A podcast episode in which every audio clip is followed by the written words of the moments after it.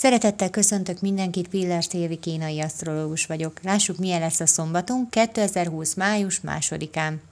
Ha valakiben ma merül fel, hogy puskát gyártson a jövő hétre magának a vizsgákhoz, akkor közbe fog szólni a lelkismerete, mert a mai nap nagyon erősen az igazságérzetről szól.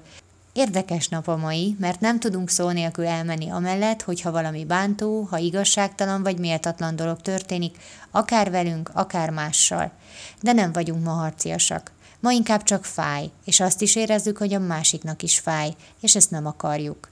Ezért ma, ahol konfliktus látunk, ahol ellenállást érzünk, ott békíteni is szeretnénk.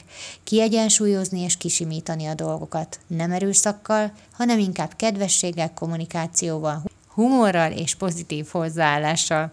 Arra figyelj oda, hogy ma akár túlzottan is akarhatsz alkalmazkodni, tartozni valahova.